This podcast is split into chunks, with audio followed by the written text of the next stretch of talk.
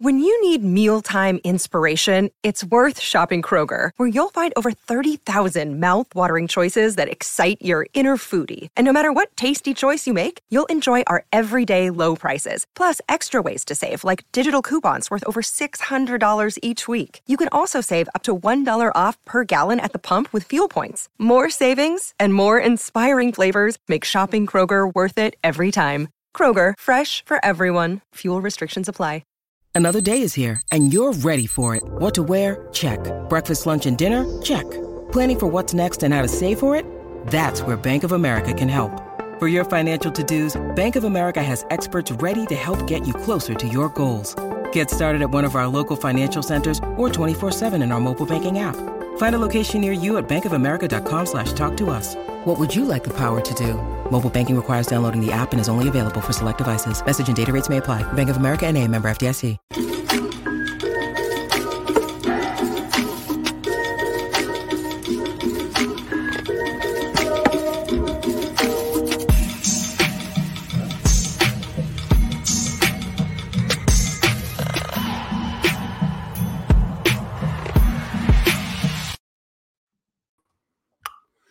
Here we are, ladies and gentlemen. We do this every single year. It's a rotating person that's always on with us talking about the World Juniors.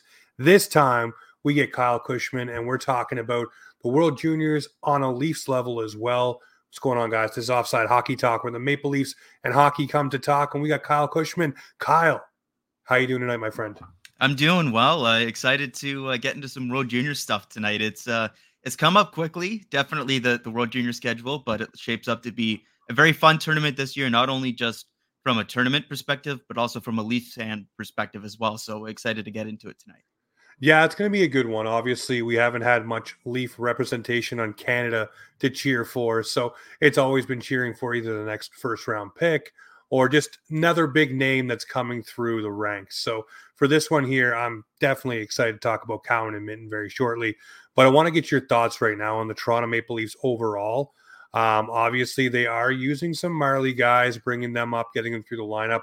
You see Pontus Holmberg, uh, Max Lajoie, different guys that are coming up that are developed kind of through the system as well. I want to know your thoughts on those guys there and Pontus Holmberg as well coming up, but we all know about him and his non face off prowess, which is probably keeping him out of the lineup more than it's keeping him in. Um, but I want to get your thoughts on a couple of guys that have come up so far and someone maybe like an Alex Steeves that maybe uh, should be playing his way up to the Leafs soon. Yeah, it's something where because of the injuries on, on the Maple Leafs roster, where we've kind of seen a few different guys mix in, maybe a little bit more than we anticipated. And obviously, the guys that come to mind on that front are like your William Lagessons, your Simon Benoit's, those kind of guys who are kind of these free agent signings on day one or later in the free agent period. And um, guys you sign as depth, you don't really expect to play very much, but because of the amount of injuries that the Maple Leafs have had have kind of stepped into the lineup and kind of held serve for the most part. So um, guys like that have been impressive that were initially expected to be kind of major contributors with the Marlies. And kind of as a result, that's kind of pushed some different guys higher in the lineup with the Marlies as well. And you mentioned one of those guys being Alex Steeves, who, because of some injuries, because of some call ups and things like that, um, has kind of stepped into this primary role with the Marlies that we kind of expected coming into the year, but maybe not quite to this level. And yeah, he's been awesome as of late. Like even through a couple of injury spells and things like that, missing a couple of games because of a call up, missing a couple of games because of an injury. He's put together like a, a franchise record point streak with the Marlies here. And every game that he's been playing, he's been productive. He's been getting on the score sheet and he's been driving play. And it's something where last year watching Alex Steeves, I wasn't really sure if he would be much more than like a 13th forward kind of call up guy who kind of chips and chases, brings a little bit of energy on like a fourth line, but ultimately doesn't really bring much to an NHL lineup and is kind of one of these um, top AHL guys, but never really cracks the NHL on a full time basis. Okay. And this year, he's kind of taken that step to be one of those top guys in the AHL and really push for NHL minutes. And so, as it stands right now, I think it's kind of the mix that you anticipate with the Maple Leafs, where Bobby Bobby McMann gets that first opportunity, mm. um, kind of showed up uh, a little bit at the end of last season, played well in some of those minutes. Um, because of the Ryan Reaves injury, he's now getting into the lineup more regularly and has looked good in those minutes for the most part. Uh, and obviously Pontus Holmberg mixing in as a center, which Alex Steeves doesn't play. But um, kind of as the season goes along, especially with how he's played early on in the season, if there is any more injuries up front, or if somebody like a McMann falters, or whether they just kind of want to get a different look. Uh, Alex Steeves has certainly positioned himself as the next man up, especially at the forward position. It's a little bit tricky that he doesn't play center. So if it is one of those centers that kind of go down, it's either um, somebody else is going to get that call or you have to shift somebody on the NHL roster to center. But for the most part, um, the next man up from the Marlies is absolutely Alex Steeves. And it, it's um, a, a credit to him that he's kind of jumped over a couple of other guys on the depth chart to kind of put himself in that position as well. And um, yeah, it's going to keep guys at the bottom of the roster on their toes. Where Bobby McMann, when he gets in the lineup, has to perform, or else he's going to be sent back down. And somebody like an Alex Steeves is going to get an opportunity. Somebody like a, a, Nick Robertson needs to keep going on that train of, of productivity, or else if he kind of falters again, they'll try somebody else in, in some of those spots because they have a guy like Alex Steeves performing at the AHL level. So it's very exciting to see for Steeves after kind of stalling at the end of last season, in, in my yeah. opinion, for his production and kind of his progression. And it's been a real big boost for him uh, to, to see him kind of take this next step to be a legit first liner in the AHL and be productive at the well, I know for the Leafs, and we, we talk about this all the time, they always look for depth when it comes to the trade deadline. And it seems like internally they may have more options than they thought. You mentioned Lagesson, Benoit. Now we're talking Steve. Uh, is there someone on the Marlies roster that you're saying, hey, this may also be another guy the Leafs could use that is either developing well or is a guy that, hey, we haven't really talked about because well, right now we're dealing with the McManns, the Robertsons, the Steeves, the Lagessons, the Benoits. Is there anyone else percolating that Leafs fans should know about? Yeah, in terms of for this season, you're kind of looking at the the primary guys right now, and kind of mixing in as those injury call ups. Somebody that I, I wasn't particularly high on in the summer, and somebody that I I hadn't loved for the first few weeks of the season, uh, but has kind of gained some steam recently is Dylan Gambrell, who was signed on the first day of free agency. Somebody that was expected to kind of compete for that fourth line center position and never really did too much with it and kind of had a slow start as well to his AHL campaign, but he's the reigning AHL player of the week. Um, he's missing tonight's game due to illness, but he's somebody that has really kind of started to find his groove as of late after being kind of a depth NHLer the past couple of years who hadn't really scored very much, had a productive college career, had a good kind of first foray into the AHL, but had kind of toiled away at the bottom of the lineup of the Sharks and, and Senators recently. Um, but has kind of started to find his groove again, at least offensively with the Marlies recently, kind of finding some chemistry with guys like Alex Steeves, like Nick Abruzzese, those kind of players. Um, and yeah, in a pinch, can be that center call up if needed. So he's somebody that, at least in the short term of this season, if you're looking at any of the other potential call ups to, to make an impact, obviously it's Alex Steeves that's the number one. And then you're kind of looking at maybe a Dylan Gambrell that could get a game or two as a as a center in, in kind of a, a, tight situation. And then the, the rest of the guys you're kind of looking at on the Marlies roster are kind of future um, guys, where it's a lot of young players either making their um, first foray into the AHL with guys like Ryan Tverberg, guys like Dmitry Ovchinnikov up front. Um, on the back end, guys like Topi Niemela making their first foray into the AHL. And so um, the the kind of guys on the cusp of the NHL we've seen in the NHL for the most yeah. part this season, with the exception of Steeves, who hasn't gotten to a game yet, Gambrell, who hasn't gotten to a game yet, um, Nick Abruzzese, who's gotten into games in in back to back seasons, but um, has kind of been passed on the depth chart by somebody like an Alex Steeves this season. Um, and then kind of the rest of the group that you're looking at with the Marlies is kind of this new wave of prospects that we'll be looking at as kind of NHL call ups in like a year to two years time. Yeah, I know a lot of people were high on Topi Niemela, mm. obviously. Mm. And he was the guy that we were beating the drum for at the World Juniors because obviously he's a Leafs prospect. Everybody's excited. Yeah, a former World Junior top defenseman. So that's it right there. So that's why everybody was excited about that. Obviously now he's with the Leafs, so we're hoping that progression keeps going for him. Um, speaking of guys who have made that leap to the World Juniors, um, hey man, Easton Cowan, what can we say about this guy? He was a surprise pick by the Maple Leafs, but no one was surprised by the end of training camp. Um, he blew the doors off. He, you know, shattered everyone's expectations and just went back to junior, not with a chip on his shoulder, but kind of like, uh, hey, I got kudos in my back pocket from the NHL brass.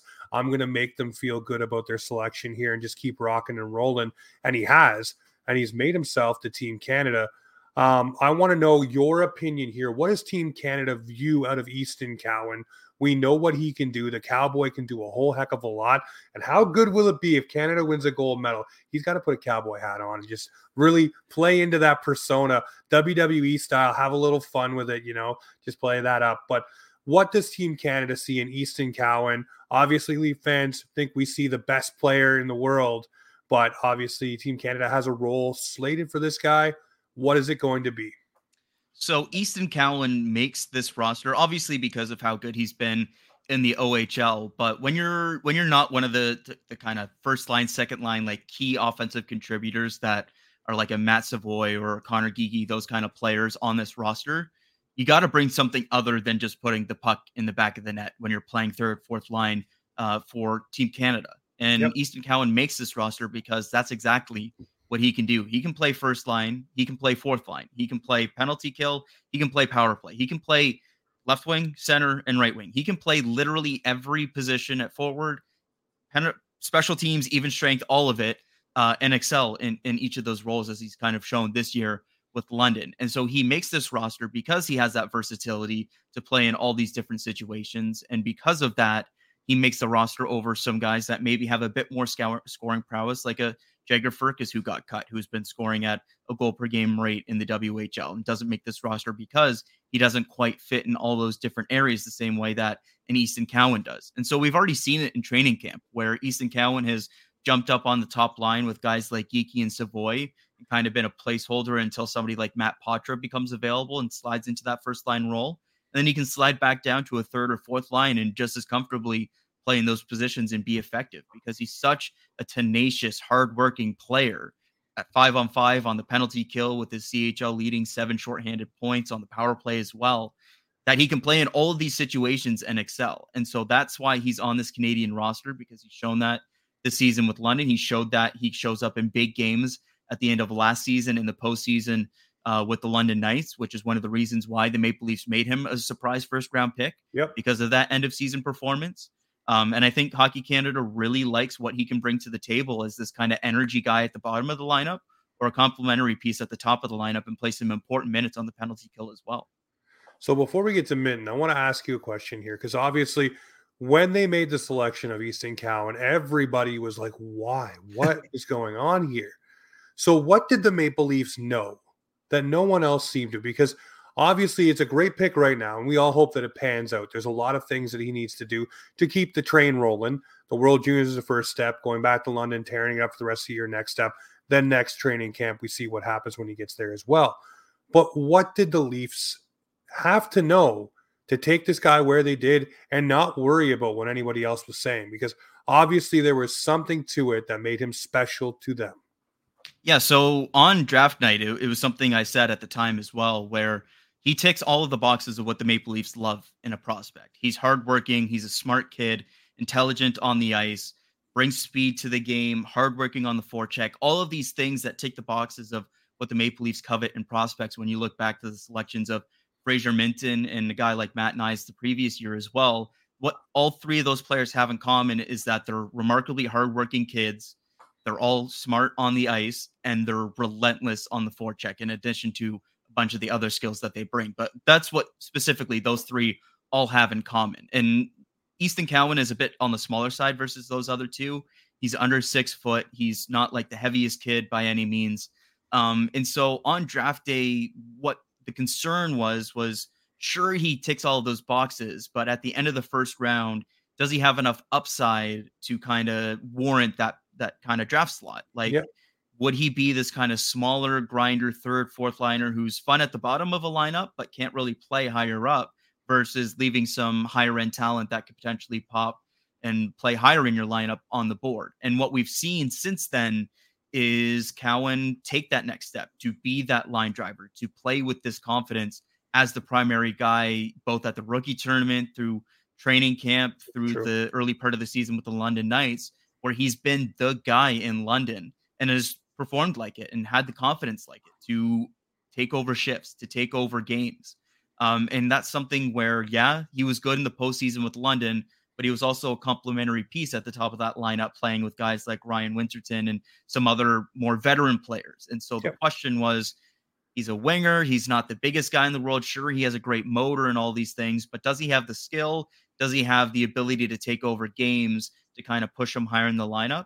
And I think so far, what we've seen from him this season is getting that kind of opportunity to take over games. He's also played a bit more center this year, which is something he didn't really do last season as well, which adds to his versatility. He's been that yep. primary penalty killer as well. Again, adding that to his repertoire. And it's something where this season he's been playing with that confidence to be the guy.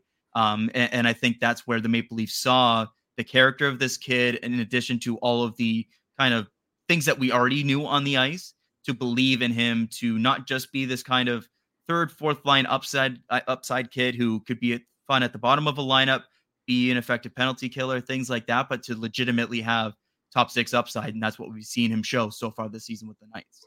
One thing I've noticed from him too is the ability to not be rattled by the moment. He seems to be having fun and enjoying every situation he's placed in, which is good because obviously we know as pressure mounts in Toronto, you have to be able to enjoy it. Hello, William Nylander is one of those guys that can do that in spades, and there's no problem with him doing it. So to see a guy like Easton Cowan not only get selected by the Maple Leafs, but take everything else in stride and keep building and not allowing, oh, I got selected by the Leafs. I, I got to play well, but it's still building for him and he's still having fun and being the guy that we saw at rookie camp and we saw, you know, go through all the training camp of the Maple Leafs. Yeah, I, I sorry, well, just to jump in there, but I, I couldn't agree more on that front. Like he's like you you can say whatever you want about William Nylander. He comes from an NHL family. He's not yeah. from this area, things like that. It's a bit easier for him in the grand scheme of things to kind of not have that same pressure as somebody like a Mitch Marner who's from around here. Easton Cowan's from Strathroy, Ontario. I, he's from my hometown. I'm well aware of the fact that it's a big hockey town and a Maple Leafs town as well. And that's something where that pressure can get to you, especially early on when people are kind of not convinced with the selection or have some questions about it, and their first opportunities to see you can go south or can go great. Um, yeah. And all he's done in those big pressure moments is, is succeed. Like you look what he did in the postseason with the Knights, he played his best hockey in the playoffs. That's one of the reasons why the Maple Leafs made him a first round pick. He, obviously, the the rookie tournament games and the preseason games aren't marquee games in the grand scheme of things, but for an 18 year old donning that Maple Leafs jersey for the first time, those are big, big games for him. It, with parents in the crowd, all that kind of stuff. And he excelled in all of those games, like playing at St. Thomas, an arena that he played in just two years ago at the junior B level with the Komoka Kings and playing well in those games. Like those are moments that a lot of young players, 18 year olds from Ontario or from wherever, playing those big spotlight games or might falter, and he succeeded at every single step of the way. So I couldn't agree more that this kid's demeanor is fantastic. And again, going back to the World Juniors element of it, I think that's one of the reasons why Canada kind of penciled him into this lineup pretty early on through camp because they've seen what he can do with the spotlight and in some of these big marquee games, and they're willing to put him in those opportunities as a 18 year old on a 19 year old tournament um, as somebody that can play some of those important minutes for Canada at a big spotlight tournament like the World Juniors. Yeah, I think that'll go a long way, not only with the World Juniors, but just in general. If he keeps that demeanor throughout his career, I think there'll be Certainly. big things for for Easton Cowan. Um, the other guy is Fraser Minten, who made this team as well.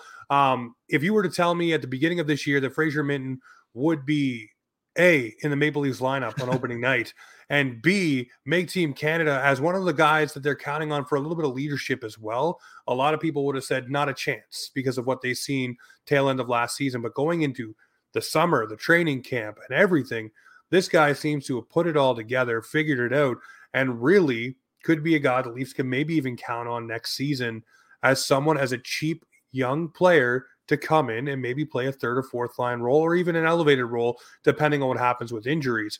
But I like the leadership he brings to this team. But I also like the fact that this guy said, I'm not going to be just another selection that someone says this guy was picked by the Leafs and didn't do anything. Hello, Tyler Biggs and other guys like that.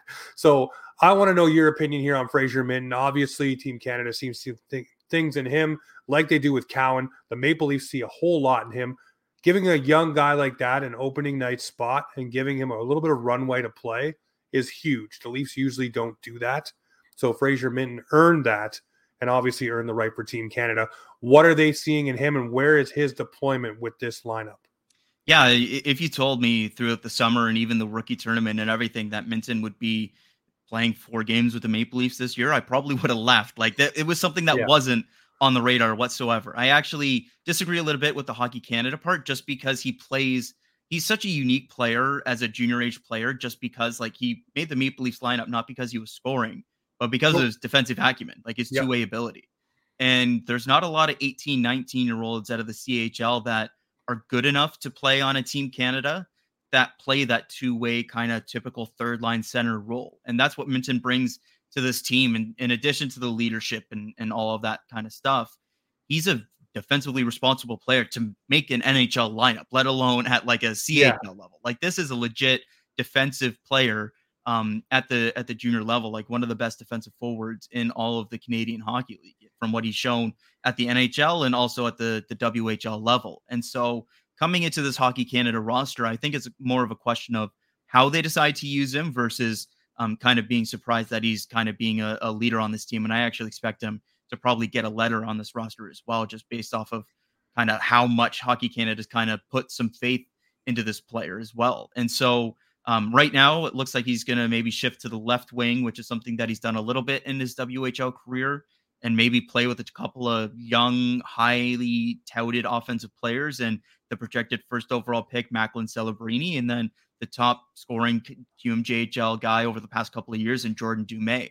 And so that's what's exciting about Minten is that he can play that defensive game to kind of shelter those kind of younger or highly flashy offensive guys in Celebrini and Dumais and kind of be their defensive anchor while also being able to contribute an excellent shot off the half wall, which it looks like they're going to use on the power play for Hockey Canada coming up at the World Juniors as well. And so, yeah, Minten is somebody that um, has really impressed me throughout the the training camp and kind of preseason and the four games that he got in the NHL, where he was a he was a difference maker on the forecheck in those four games. He was somebody that was playing Im- important defensive minutes at times throughout the preseason and in some of those early games, and kind of had that run cut short due to some injury stuff and some weird cap things. But he's not going to be the biggest scoring guy in the world. Like his numbers in the WHL this season aren't going to blow up in the same way that some other guys will but it's the two-way acumen, it's the leadership, it's the forechecking,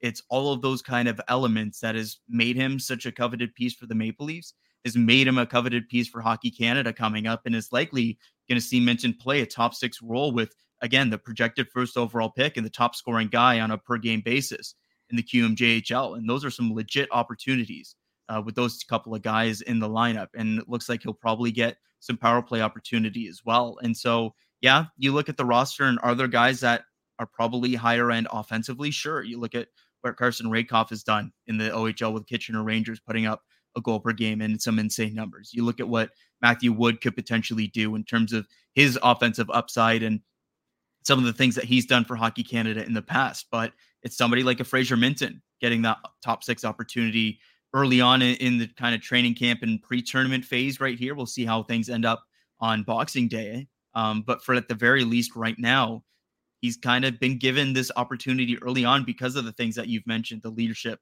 all of the things that we've kind of talked about. Um, and it's a it's something that's great to see for Minten because he's earned every part of it. Like this isn't a guy that was drafted and and was like, oh yeah, slam dunk pick at 34th yeah. or whatever it was. Like this was a pick kind of similar to Cowan and even Knies before that, where it was like, okay, there's some things here, but kind of like a wait and see, or is there the upside here in this player and things like that? And I'm not entirely sold that there's top six upside yet in Minten. I think he'll be an excellent third liner, but whether he can progress higher than that, I, I'm not quite sure yet. But what he's done to this point has been uh, impressive and kind of showing this leadership and showing this two way ability at kind of every stage to impress all of his coaches and management at every stage to be this player that has been leaned on in so many different scenarios. And I'm happy for the kid to get this opportunity at the World Juniors and in a marquee spot in the lineup as well. Well, I'm going to look forward to seeing him there, and I'm going to look forward to seeing him in the Maple Leaf lineup because we've talked a little bit. and I'll just bring dovetail this to Leafs for a moment. The fact that David Kampf, Pontus Holmberg, and those guys haven't really been able to take a mm-hmm. stranglehold mm-hmm. on the face-off dot. Having a guy like Fraser Minten maybe come in and be able to do those things would be good at the cost number that he's at. And if he can usurp one of those players or even usurp a David Kampf right now, who's a 33, 25, and 15% over his last few games in the dot, it would be good to see that. But I want to see this guy progress again, just like Cowan. Have a good tournament, have a good rest of the season. Come back to the Leafs next off season, go through camp, and probably battle for a spot yet again. And I'd love to see it. I want to ask you outright Canada's chances here in this tournament. They kick it off Boxing Day against Finland. Not an easy matchup. Finland always brings it in the World Juniors. Same with Sweden, same with the USA. Russia when they're there. We know they're not there this year, but they're playing Finland to kick it off. What are Canada's chances? What do you think of the team? And how much of a challenge is Boxing Day going to be for the Canadians? Yeah, it shapes up to be a very close tournament where you kind of look the past couple of years and Canada's kind of not been the runaway favorite, but but been kind of like the clear one A to kind of the one Bs in the rest of the tournament. This year, it's not the case. Like the the one A, in my opinion, is Team USA this year, which we'll get to in a little bit. But Team Canada is in that mix, in that like one B tier, obviously.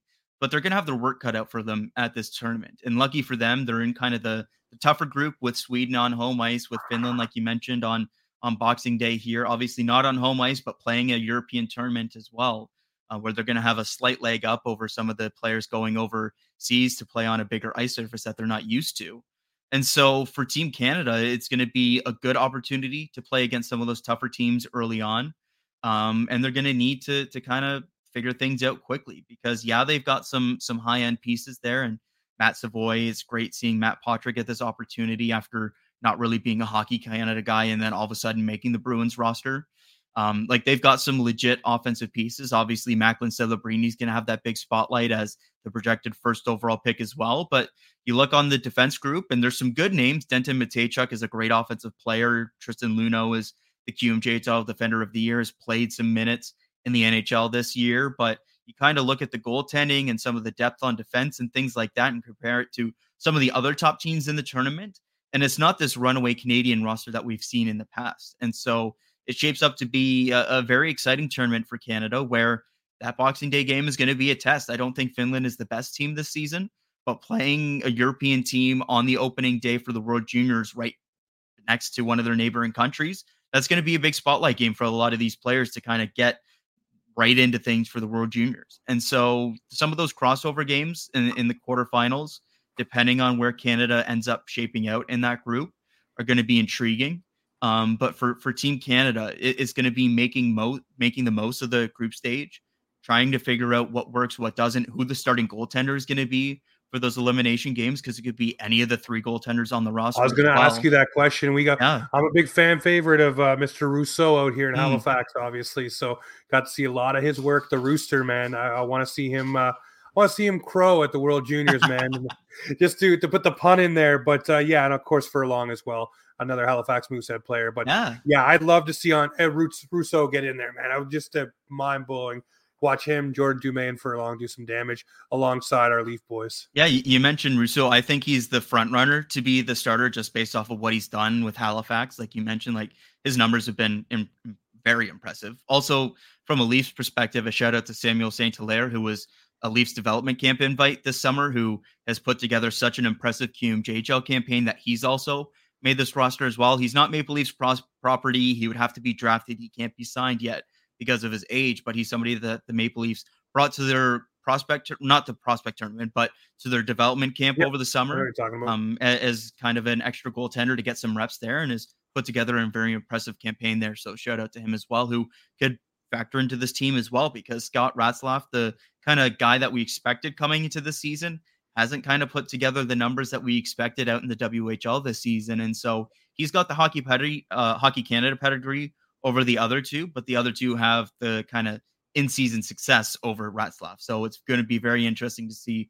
who ends up being the starter out of the bunch. I do think it will be Rousseau, just based off of the numbers that he's put up, getting the start against the Denmark U25 team this week as well. And so um, but yeah, th- those are going to be some big questions that are going to be asked. And again, like every World Juniors, there's not a lot of time to figure out those answers before the games mean a whole lot before it's show up or, or go home. And so show up or show out. Yeah. Yeah, exactly. So for, for Canada this year, it's not the kind of walk in the park that it has been to a certain extent in the past. Obviously, you look at last year's tournament and they had the overtime game against Slovakia, go to overtime against Czechia.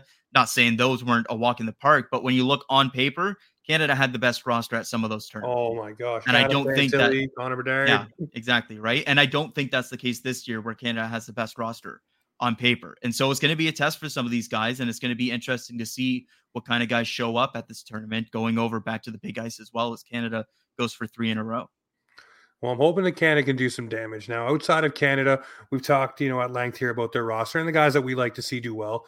Uh, what other players are you on the watch for here at this tournament? Whether it's someone who's draft eligible, or someone who's already been drafted and really has elevated their stock and really can lead their country uh, to success on the ice here at the World Juniors. Yeah, one of those players that I think could that has the ability to to not only just take over a game but take over a tournament and and really carry his country all the way is Yuri Kulich for Czechia and the the Buff, Buffalo Sabres prospect who has been one of the top scoring guys in the AHL this year in terms of goals. Like he's been right up there, if not at the top, in terms of goal production. And he's somebody that is going to this tournament for Czechia. And we don't really see that for some of the other AHL guys, like Joakim Kemell isn't going for Finland. Simon Nemec, obviously, currently on the NHL roster for the Devils, but he's not going for Slovakia, things like that. But Kulich is. And he's somebody that has play, played his best hockey in that Czechia jersey in the past. He's got legit MVP potential, in my opinion. Um, and, and, depending on how deep Czechia goes this year, I don't think that they have the same quite roster that they did last year. Not having guys like David Jiricek and, and things like that, not having a Thomas Suchanek in net, even though Michael Hrabal's been pretty good in the past. Um, Kulich is a guy that can score a hat trick in one of these games and take over a game, be a, somebody that is so good on the power play that it just overwhelms some other close competition and, and wins you an elimination game, wins you a medal just because of that kind of one player. And they have a few other players to supplement that, of course. Yep. Um, but for Czechia, he's a huge difference maker. I think he's one of, if not the best player in terms of raw ability at the tournament. And I'm super excited to see Kulich and kind of what he can do in that like top, top tier uh, kind of spotlight, like he's done right this season with Rochester in the AHL and put up some very impressive numbers. All right. Well, the next thing is teams on the rise. We talked just a moment about Czechia, obviously not having as strong as a team as last year. Uh, for you, who's a team on the rise? And we got Team USA Peg to talk about them in just a moment. Um, but is it them? Is it someone else? Obviously, Canada wants the three-peat, but there are teams that really want to take that away from them. And there are teams that have the advantage, like you just mentioned, playing over on the European ice, where it's a lot bigger ice service. And some of the North American guys have to get used to that side of things. Yeah, the, the team on the rise for me and the, the team to watch is kind of a huge wild card for me is Slovakia. Um, they're not getting Shimon Nemec, which is a big blow to them. He would have played like 30, 30 plus minutes a night on this team. Half the game. Um, but you look at this roster and there's legit pieces on this forward group. Samuel Honzek was a top 20 pick this year for the Calgary Flames. He hasn't played a ton of games this season because he was hurt to start the year, but he's come back and been productive with the Vancouver Giants. He's going to be a first liner on this team. Dalibor Dvorsky's come over to the Sudbury Wolves and dominated the OHL, like putting up very, very impressive numbers as one of the top players in the OHL right now. And he's somebody that's eligible to return to next year's tournament as well as St. Louis Blues top 10 pick.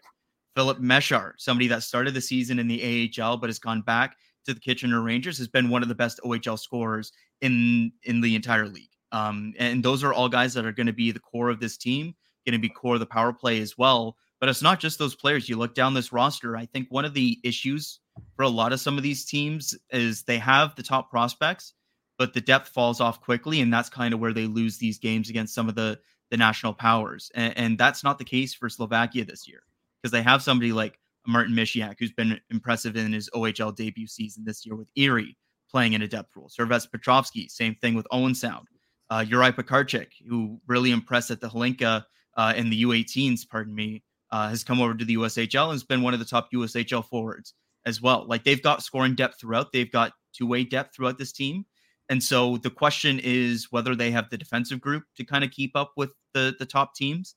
Um, Adam Gajan was the, was one of the stories of the the last year's World Juniors, winning top goaltender, kind of starting the tournament as a third stringer, ending the tournament as Slovakia starter, almost upsetting Canada in that quarterfinal. It ended up being drafted high in the second round by the Chicago Blackhawks as a result. Like they've got kind of all the pieces except for that top end defenseman to really be that upset team. Um, and so I've got a, a, real close eye on them. And I I submitted my uh, my official predictions earlier this week for the score. Spoiler for that is I have Slovakia winning the bronze medal. I think that they've got a legit chance to go out and win a medal because of this forward group, and because of the goaltending that they've got. Uh, this is a team that, like, you look back to what Czechia did last year in terms of the the team that they had. They had an elite goaltender.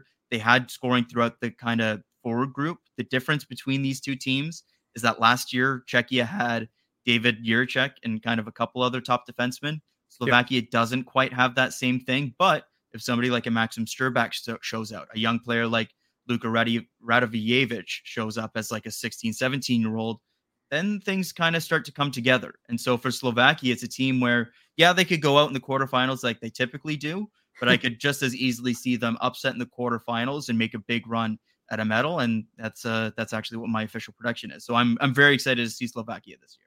Well, Slovakia may do it by defensive by committee, right? And just yeah. be able to to really put it together. And and again, everybody elevates each other. And if you start rolling, that also mm-hmm. you know adds to confidence and gets guys going. So who knows what can happen there? But a yeah, team that is, one of the, sorry, but one of the key things with that as well is some of these kind of um, underdog teams play from behind a lot, but yep. they've got the scoring ability to pop an early goal and kind of play a shutdown defensive game if they need to. Like this isn't a team that I don't I think is gonna need to play from behind if they if it's kind of an early game, and if they are playing from behind, they have the workhorses up front to kind of score their way into back into game, games as well. So yeah, that, if you're looking for kind of an underdog story to watch this year, Slovakia is a team that I've got some some close eyes on. I think that they're going to impress this year.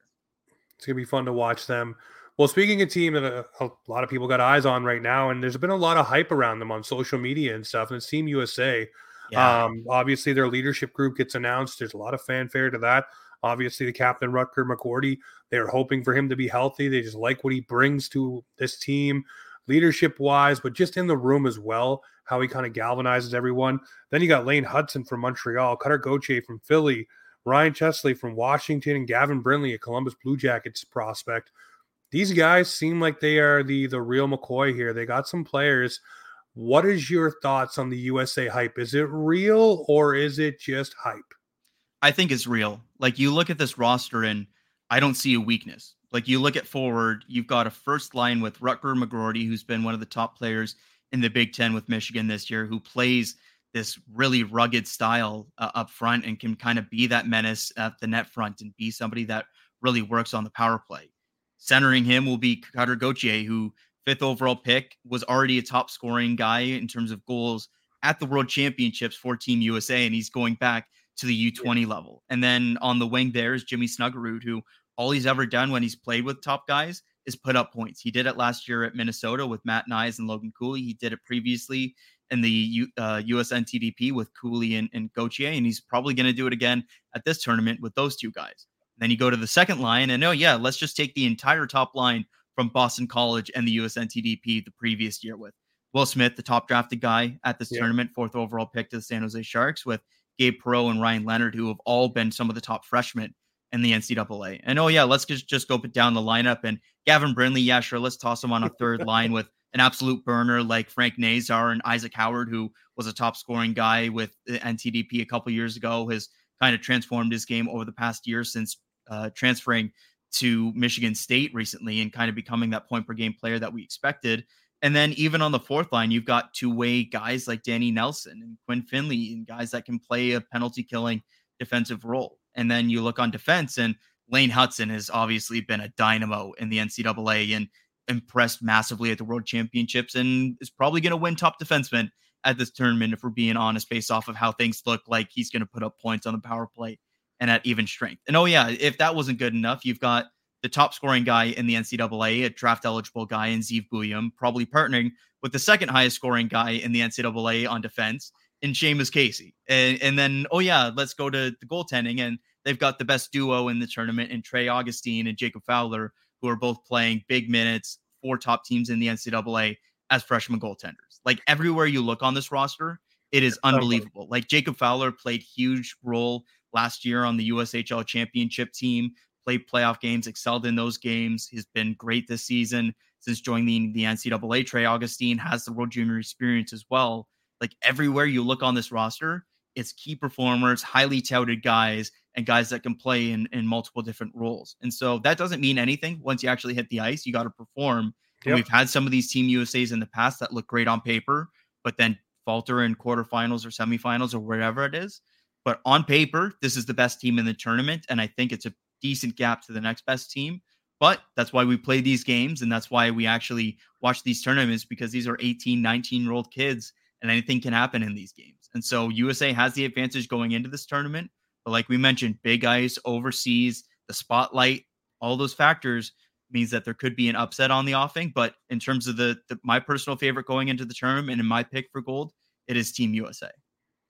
Well, we'll get to that part right now. Obviously, now I know who your gold is. I know who your bronze is. So does Canada get the silver medal or do they even medal in this tournament? Um, I'm going to homer it and say I want Canada to have gold. I want USA to get bronze, and I want a team like Sweden to uh, to yeah. get silver. So those are my three picks. But I want to know who gets uh, the silver medal for you. Yeah, silver medal for me is Team Canada. I think that they've got a good enough rounded roster to kind of go out and perform in the group stage, go out perform in the elimination games when they need it. I just think that the high end roundedness of Team USA and potentially the advantage in goaltending as well puts them over the edge for me on paper going into this tournament. But that said, you never know what happens in That's these tournaments. It. You look back a couple of years, we didn't expect Devon Levi to be as good as he was coming into the tournament. He excelled, even though Team USA did end up winning that tournament as well. And so, um, yeah, I, I think a Team Sweden, you mentioned them, they've got a remarkable defense group. Like Tom Willander is an outstanding skater and a great two way defenseman on that roster. Axel Sandin Pellikka is going to play some of the biggest minutes of the tournament as well. I like some of their forwards as well. Um, I have some questions about their goaltending, and I think that there might be a little susceptible to an upset in a semifinal potentially. So that's why I don't have them uh, winning the medal there and having Slovakia upset uh, en route to the to the bronze medal there. But um, yeah, it, it's going to be a good tournament where Team USA is the favorite on paper, but Canada's strong as always. Sweden looks very good while they're hosting on their on their home ice, looking for finally that first gold medal since 2012, since Mika Zibanejad scored. Like it's been that long since they won gold. Wow. And underdogs like Czechia showing up last year and winning silver, and a team like Slovakia that I think could upset as well. And so it's a very close tournament at the top. I think Team USA has the advantage going in, but there's three real competitors for that gold medal and a couple of underdogs that kind of usually give teams trouble as well. Well, we're looking for the World Juniors to get started. I want to have you back on after the World yeah, let's do done it. and just re go through everything we just went through. and maybe some guys are gripping the sticks too hard for Team USA. Maybe Team Canada falters in yeah. net, and we think that all three guys are not doing it. Or uh, maybe the Cowboy comes up big against the USA in overtime, and Canada takes the medal away yes, from the please. USA.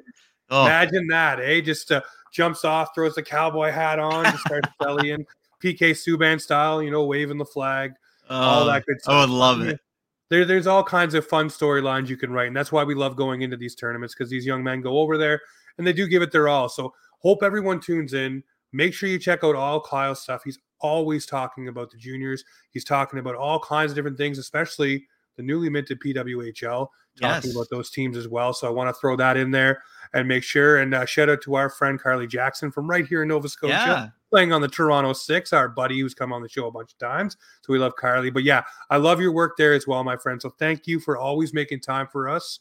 We appreciate you. I hope you and yours have a great and happy Merry Christmas.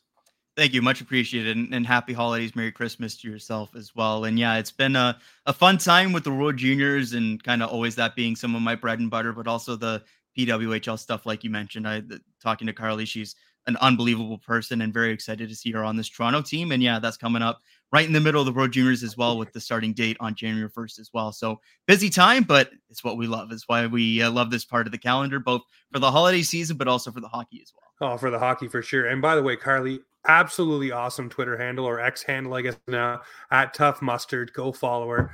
Absolute gem. But thank you again, my friend. This right here is Offside Hockey Talk, where the Maple Leafs World Juniors and hockey come to talk.